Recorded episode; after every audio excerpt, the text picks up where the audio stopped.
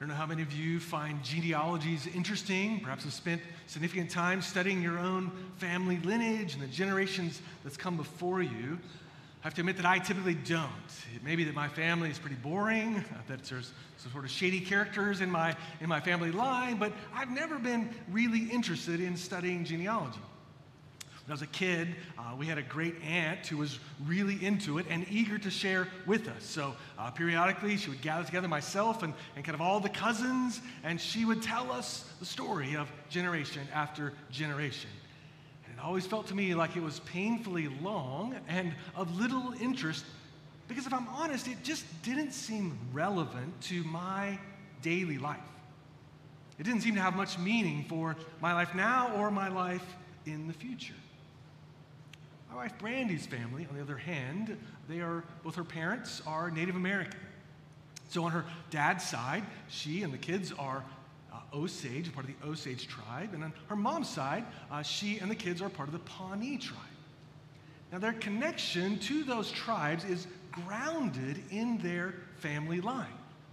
So, for instance, a, a person could not just walk up to the tribal office and say, "Hey, I would like to be a part of your tribe. Count me in." No, that's not how it works. In order to be a, a part of the tribe, you must trace your lineage from your parents to your grandparents to your great grandparents and, and provide evidence showing that this is who you are. This is a part of your identity. You, your lineage is connected to the tribe. And in those tribes, this lineage means something defines a part of who that person is, and it determines whether or not you have access and privileges of being a member of the tribe. And perhaps your background, genealogy, has been significant to you and meaningful to, to who you are and to your story and to your family. And this morning, we're going to look at a genealogy in the Bible a genealogy that, if you've read through the Bible much in your life, you've probably come to this genealogy, and if we're all honest, most of us read a couple of lines and then skipped it. Because we thought to ourselves, what's the relevance of this? But we've seen it perhaps before. But I think we'll see today that this genealogy is relevant for us, for the world, and even for eternity. So if you have a Bible, turn with me to the New Testament book of Matthew, to Matthew chapter 1. We provided some Bibles near you. In those, you can find it on page 807. Page 807, I encourage you to open up a copy of the Bible. You see the text in front of you. If you're newer to reading the Bible, the larger numbers are the chapter numbers. We're in chapter 1. The smaller numbers are the verse numbers. If you don't own a copy of the Bible, we'd love to give you one at the back of the room. You can take a Bible off the table there as you go. And then also, hopefully, in your seat, there's one of these journals that has the Gospel of Matthew in it. And if you open it up, uh, it'll turn right there at the beginning to Matthew 1. So we use these as we look through the book of Romans. People found them helpful. So these are a gift to you. So we invite you, encourage you to take one with you. Uh, if you're an entrepreneur, you might gather up three or four and then resell them online if you'd like to and, and, and make a little money for the week as well. But we, we hope that these will be helpful to you in this study. As we study the scriptures, we also find it helpful to, to not only study them on Sunday morning, not only study them alone, but to study them together with others. So we do that here at Hope through small groups that we call community groups. And those will begin not this week, but starting next Sunday and that week following. And we'd encourage you to consider joining a group where there we will also study the, the Gospel of Matthew. And there we, we don't just rehash the sermon, but really trying to think about the text and apply it to our own lives as we live in this city day to day. And so some of the groups meet uh, only by Zoom, some of them meet in a hybrid format, some of them meet in person. And so you can find that on the form in your worship guide. You can also go to the church website, and there also you can find all of those details. But we hope you'll consider joining us for one of those community groups. So, Matthew 1, beginning in verse 1. The book of the genealogy of Jesus Christ, the son of David, the son of Abraham. Abraham was the father of Isaac and Isaac the father of Jacob, and Jacob the father of Judah and his brothers, and Judah the father of Perez and Zerah by Tamar, and Perez the father of Hezron, Hezron the father of Ram, and Ram the father of Amminadab, and Amminadab the father of Nahshon, and Nahshon the father of Salmon, and Salmon the father of Boaz by Rahab, and Boaz the father of Obed by Ruth. And Obed, the father of Jesse, and Jesse, the father of David, the king. And David was the father of Solomon by the wife of Uriah. And Solomon, the father of Rehoboam. Rehoboam, the father of Abijah. Abijah, the father of Asaph. Asaph, the father of Jehoshaphat. And Jehoshaphat, the father of Joram. Joram, the father of Uzziah. And Uzziah, the father of Jotham. And Jotham, the father of Ahaz. And Ahaz, the father of Hezekiah. Hezekiah, the father of Manasseh. And Manasseh, the father of Amos. Amos, the father of Josiah, and Josiah, the father of Jeconiah and his brothers at the time of the deportation to Babylon. And after the deportation to Babylon, Jeconiah was the father of Shealtiel, and Shealtiel the father of Zerubbabel, Zerubbabel the father of Abiud, Abiud the father of Eliakim, Eliakim the father of Azor, Azor the father of Zadok, Zadok the father of Achim, Achim the father of Eliud, and Eliud the father of Eleazar, and Eleazar the father of Matthan, Matthan the father of Jacob, and Jacob the father of Joseph, the husband of Mary, of whom Jesus was born, who was called Christ.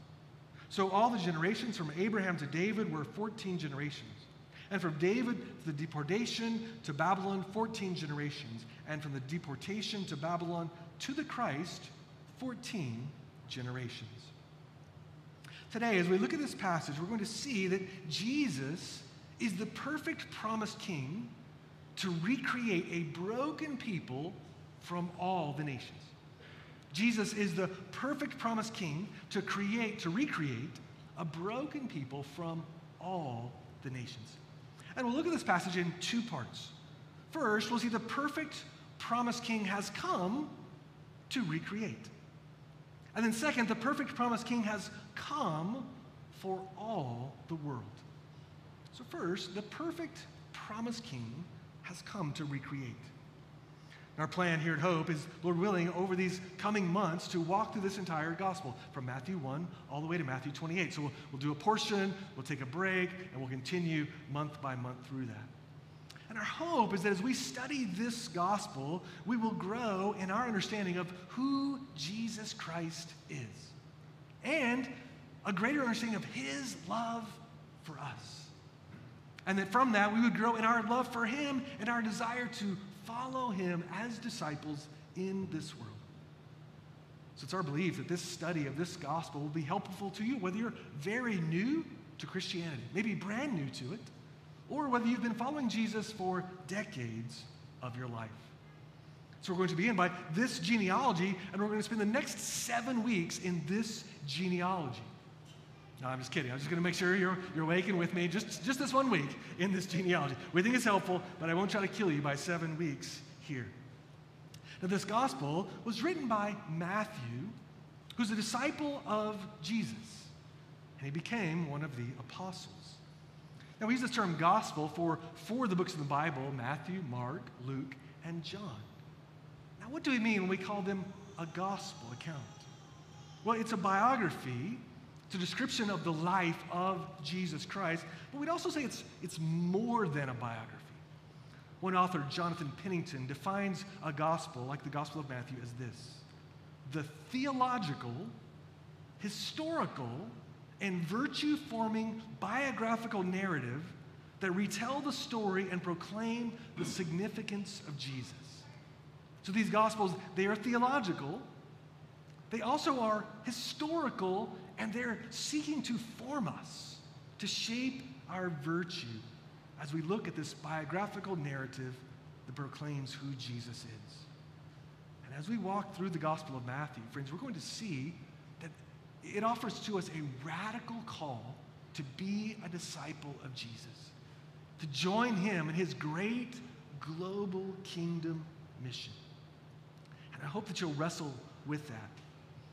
Now, Matthew, the disciple, then writes this really massive gospel, these chapters, and he begins as we see in verse 1. Look down at verse 1. The book of the genealogy of Jesus Christ, the son of David, the son of Abraham. So, this one short verse, but loaded with meaning. Our translation here reads Book of Genealogy, which is a, a fine translation, literally, what it says in the original is this the book of Genesis, which certainly would harken back to the beginning of the Bible, right? There, there's already a book in the Bible called Genesis, so, so Matthew couldn't call his book Genesis 2, but it's an echo of the same idea. Matthew is saying this book is a book of beginnings. That's what this gospel is about a, a beginning, we might say a new beginning. In, the Gospel of Matthew, we see a description of the new Genesis, the new creation, the recreation that has come into the world. God had created all things, but sin had come into the world and impacted all things and marred all things. And now, this same Creator God was going to bring about recreation. That's what the Gospel of Matthew tells us about in this genealogy of Jesus Christ. Now, the name Jesus is a, a, Greek form of the Hebrew name Joshua, which was a very common name in that day, which is why Jesus was often referred to as Jesus of Nazareth. Because there were so many Jesuses, you had to say, which one, where's he from? Well, we'll, we'll see more of the meaning of the name Jesus next week in the next passage. We have the name Jesus, and then second, we have Jesus Christ or Jesus the Christ. Contrary to how we often understand it, this is not a surname, it's not his last name, Christ, but Christ is the Greek form of the title Messiah. So Jesus the Christ, Jesus the Messiah. The Messiah was this promised one, this long awaited deliverer that God had said a Messiah is going to come, this long awaited deliverer, this anointed one was going to come. And so at the outset, Matthew says, This is who I'm telling you about Jesus, who is the Christ. And he gives this genealogy to establish to the world, to his readers, where Jesus has come from. And in the world of that day, to, to Jewish hearers, genealogies were important, much more so than they are to many of us. And so they'd want to know, well, well, where is this Jesus claiming to be from? And so that's why Matthew begins with this genealogy, connecting him to the line of the promises of God. And so Matthew tells us that Jesus Christ is first, that he's the son of David. Now, David was considered to be the greatest king of Israel. And God had promised David that he would establish David's reign, his throne, forever. We see this in 2 Samuel chapter 7. And Jesus Christ is also, we're told, the son of Abraham. Now, Abraham came before David. The Lord had come to Abram, later renamed Abraham, had come to Abram and his wife Sarah when they had no children and made a promise to him that the Lord was going to make through Abram and Sarah a great nation. A massive nation that was intended to be a nation that would be a light for all the peoples of the world, a blessing to all the peoples. You can look at that in Genesis 12 and following. And so we see here as he connects to the promise given to David. The promise given to Abraham is that Matthew is claiming that in Jesus Christ, God was now fulfilling these promises.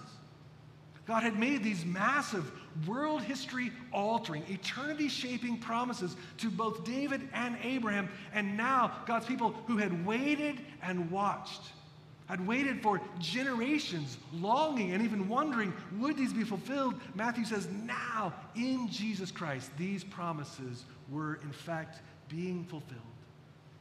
And here we're reminded that God always fulfills his promises. God is faithful to fulfill all of his promises.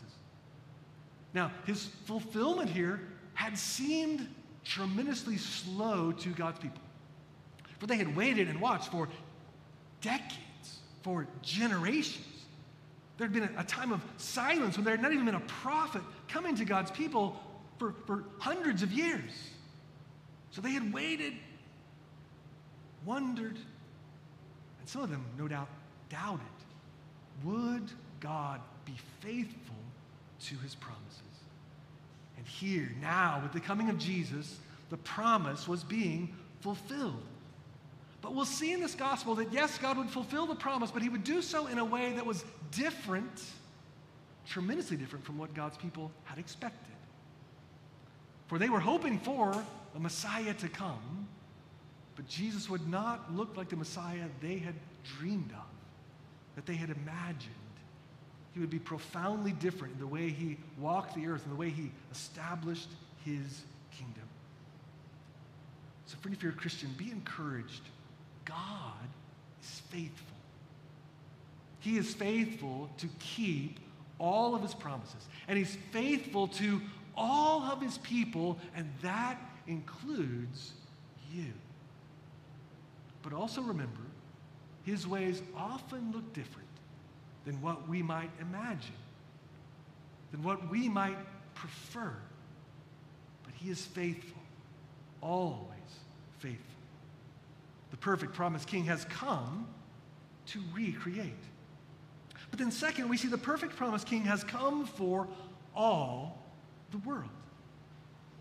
Now, as the genealogy begins to lay out name after name, Matthew is seeking to make clear that Jesus came into this world in a real place and real time from real people that he descended from.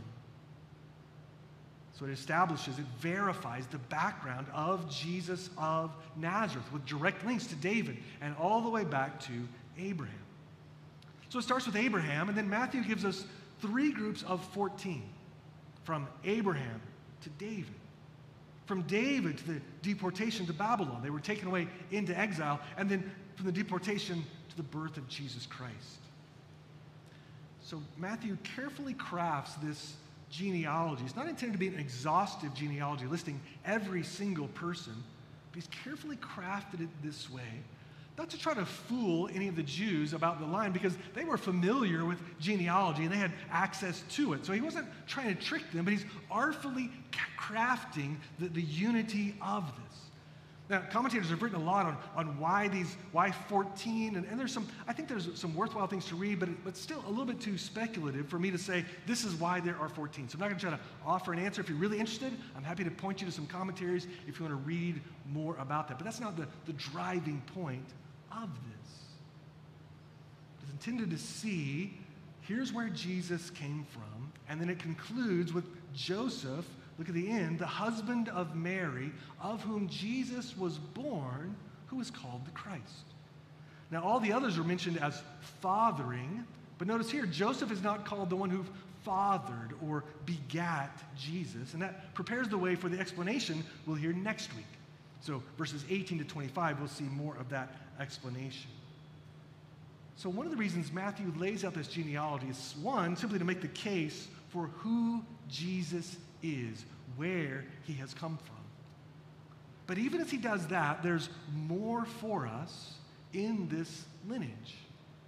There's some very important aspects that we want to note and, as well, and that is this. We want to see that Jesus came from a line of sinners.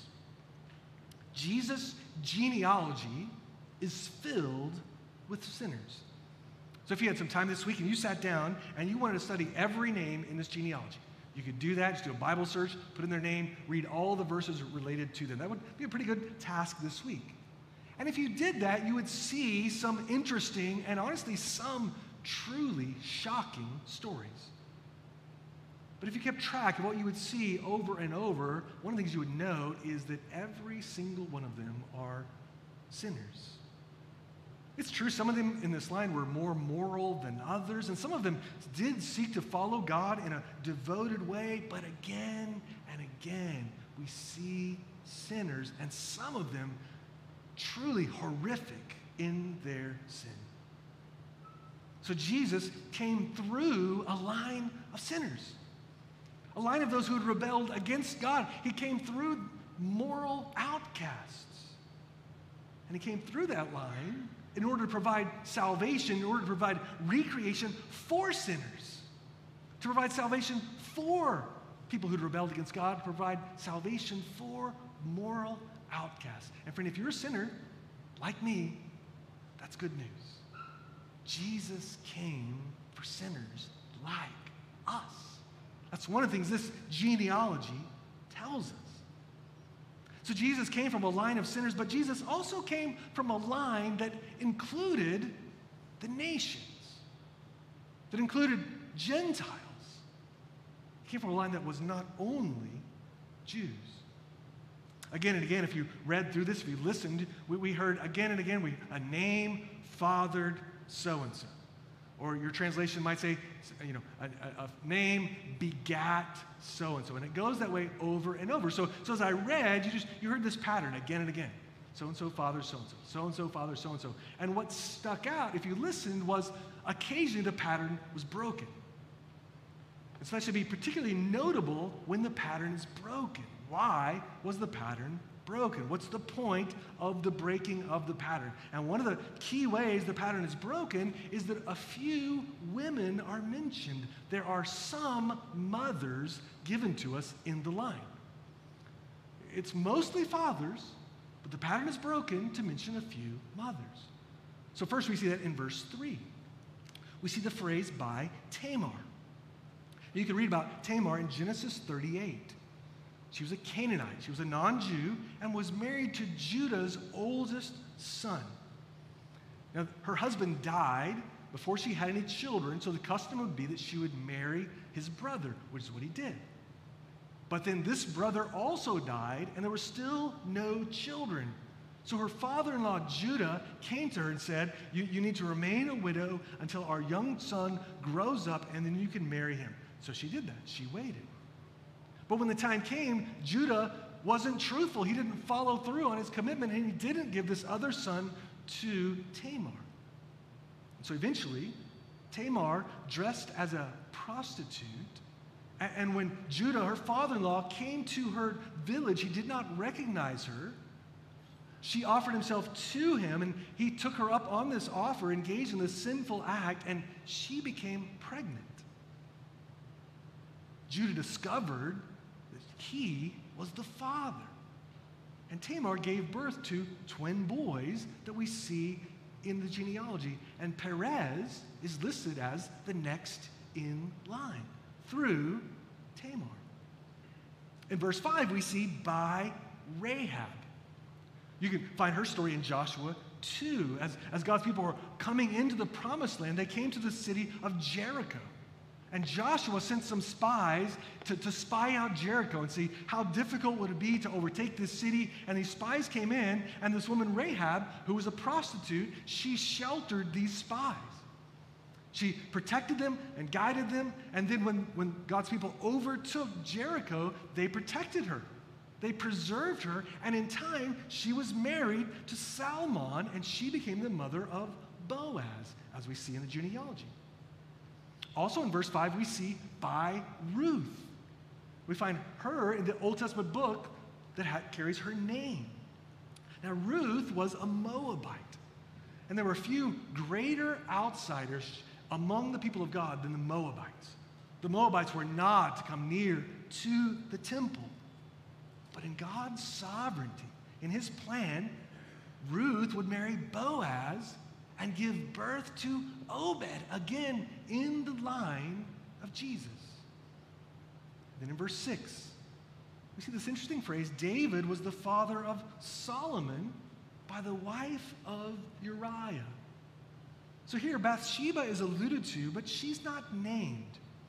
You could read more about this in 2 Samuel 11. Uh, Bathsheba was married to a Hittite uh, named Uriah we're not told for sure, but it would seem likely that she was a Hittite as well, although the scriptures don't tell us explicitly.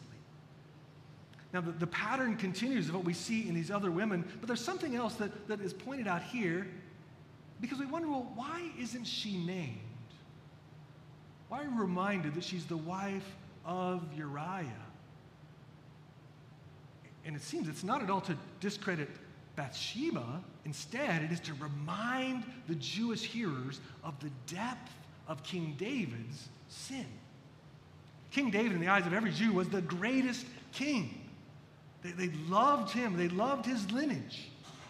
And yet, David had committed horrific sin. Bathsheba had been married to one of King David's most loyal men, Uriah, a friend.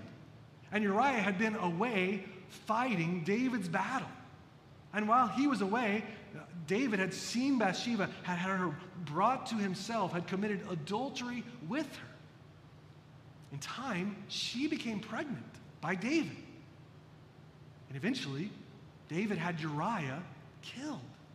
So it's sin upon sin upon sin. And so when it says here, the wife of Uriah, it's a reminder of David's great sin. It's a reminder to every Jew who would read this don't lose sight of David's greatness because David engaged in this horrible, horrible sin. And it should have caused them to look up and say, We need a king who's greater than David. And that's who this Messiah, Jesus Christ, is. The greater David has come. Now, when we think about these four women, we might wonder okay, but why are they there? Well, what's the point of including these four women in this genealogy? Now, we might say, well, perhaps the goal is to show that Jesus Christ, the King, has come for women as well as men. And that's certainly true. And we'll see that again and again across Matthew. But if the point was simply the inclusion of women, there are some more well known women they could have named. So, for instance, Abraham's wife, Sarah. Rebecca, who was the wife of Isaac, would have been more well known. So, if the point was simply, I want to remind everyone that, that women are included as well, why, why would not choose the, the most well known of women? But that's not what happens. But notice, as I said, he chooses to tell us that in the line of Jesus there were two Canaanite women a Moabite and likely one who was a Hittite. So the point of these four mothers is primarily that the line of Jesus is an ethnically diverse line. The line of Jesus is wider than just Jews because these women were brought in who were outsiders of the people of God, but they have now been brought in. Some of the nations, some of the Gentiles are in the very genealogy of Jesus. So this genealogy tells us that the promised Messiah has come just as God has promised through a line of sinners, also a line of outsiders, people from the nations. And this also is who Jesus came for. Author Sam Allberry says it this way Matthew's genealogy includes the outcast, scandalous, and foreigner. The family Jesus comes from anticipates the family he has come for. The family Jesus has come from anticipates the family that Jesus has come for. And friends, that is wonderful news for us. If we know ourselves, the family Jesus has come from says that potentially there's room for us in the family of Jesus. So Jesus came for women and for men for Jew and for Gentile, for rich and for poor, for the weak and for the powerful. We see this in the personal story of the writer of this gospel, Matthew. We'll get to study that when we come to Matthew chapter 9. But Matthew was of Jewish descent himself. But he also was a tax collector, which means that he was working underneath the, the Gentile occupiers, the Romans. So he was despised by his own people. So he was this outcast fundamentally. But he met Jesus, and his life, his eternity, was transformed. An outsider brought in. So Matthew begins this gospel at the very beginning and says, The promised one has come, the king has come, and he has come for sinners, and he's come for all the nations. And we get to the end of this gospel, Matthew 28. At the other end, we're going to find the same theme remains. For Jesus will say in Matthew 28 that all authority has been given to him. So Jesus is the, the king with authority, and he would send his disciples, he'll send us out to go to the nations to make disciples of all the nations. So from beginning to end, that, friends, is the theme of Matthew. A promised king has come to recreate, to save, and transform a people from all the nations. So, friend, if you're new to Christianity, maybe brand new, perhaps it's the very first time you've come to a church, we're so glad that you would join us. We invite you over the weeks to come. We'd love for you to feel safe here to do a serious exploration of who is Jesus. And what better way to do it than to read one of these foundational documents like the Gospel of Matthew? So, once you feel safe here, if you'd like to talk more, I'll be today at the, at the door and I'm typically there. We'd love to chat with you about that. You might have questions, you can note that on the connection card. Or if you came with a friend or a family member, if they're a Christian, ask them. They would love to tell you more. For those of us who are Christians, there, there are several important reminders here. Friend, remember and be encouraged that your God will fulfill all his promises. Jesus Christ was the fulfillment of these promises, and the same God that fulfilled, he will fulfill the promises that are yet to come. That's true. God's people waited and they wondered. It was hard to wait, and their hearts at times were filled with doubts. But, friend, God will be faithful to you. He will finish what He has started in you. He will never leave you nor forsake you. He will keep you to the end. And one day, just as He promised, Christ will return and there will finally be no more sin, no more suffering, no more death, and you will be with Him forever. Remember, God is faithful, even to His unfaithful people. like us. Second, friend, take joy in the fact that Jesus Christ has come and made a way for people like us. When we're mindful of just how deep we were in our sins, we should find great joy that the perfect Son of God would come to rescue us. That through his death and resurrection, he has made a way for recreation, transformation, the forgiveness of sins. Friends, this is grace. It is all of grace. And let that give you joy today. Third, friend, let me also encourage you treasure the new family line that you're a part of through Christ. Treasure, treasure this new family that you've been brought into. If you know your genealogy, all of us likely have some shady characters in our genealogy. All of us have brokenness, generations that have been harmed, have hurt one another. It's a mess. And Jesus Christ has come to bring any and all who turn to him by faith into his family. You're adopted as a child of God. So it doesn't take you out of your family here, but your truest identity, now your truest, fullest family is the family of Jesus Christ. Let that be your sure, enduring identity. Friend, let us also join in the spreading of the news of this king who has come to recreate from all the nations. Jesus came on this great mission, and all who trust in him, like us, are brought into this mission to go and invite, to go and tell sinners, outcasts, peoples of all the nations that there is a gracious Savior who's provided this gift of salvation. So let's join in this mission together. Maybe you have a, a friend or a coworker, a neighbor, a family member that you, think might be interested in exploring Jesus. That might, this might be a great time. Say, you know what, my church is walking through the Gospel of Matthew. Maybe you'd want to join us as we explore that. I think for a lot of us in the busyness of life and also just the, the strangeness of the past year with the pandemic, we, have lost sight, I think, a lot of us, of this mission.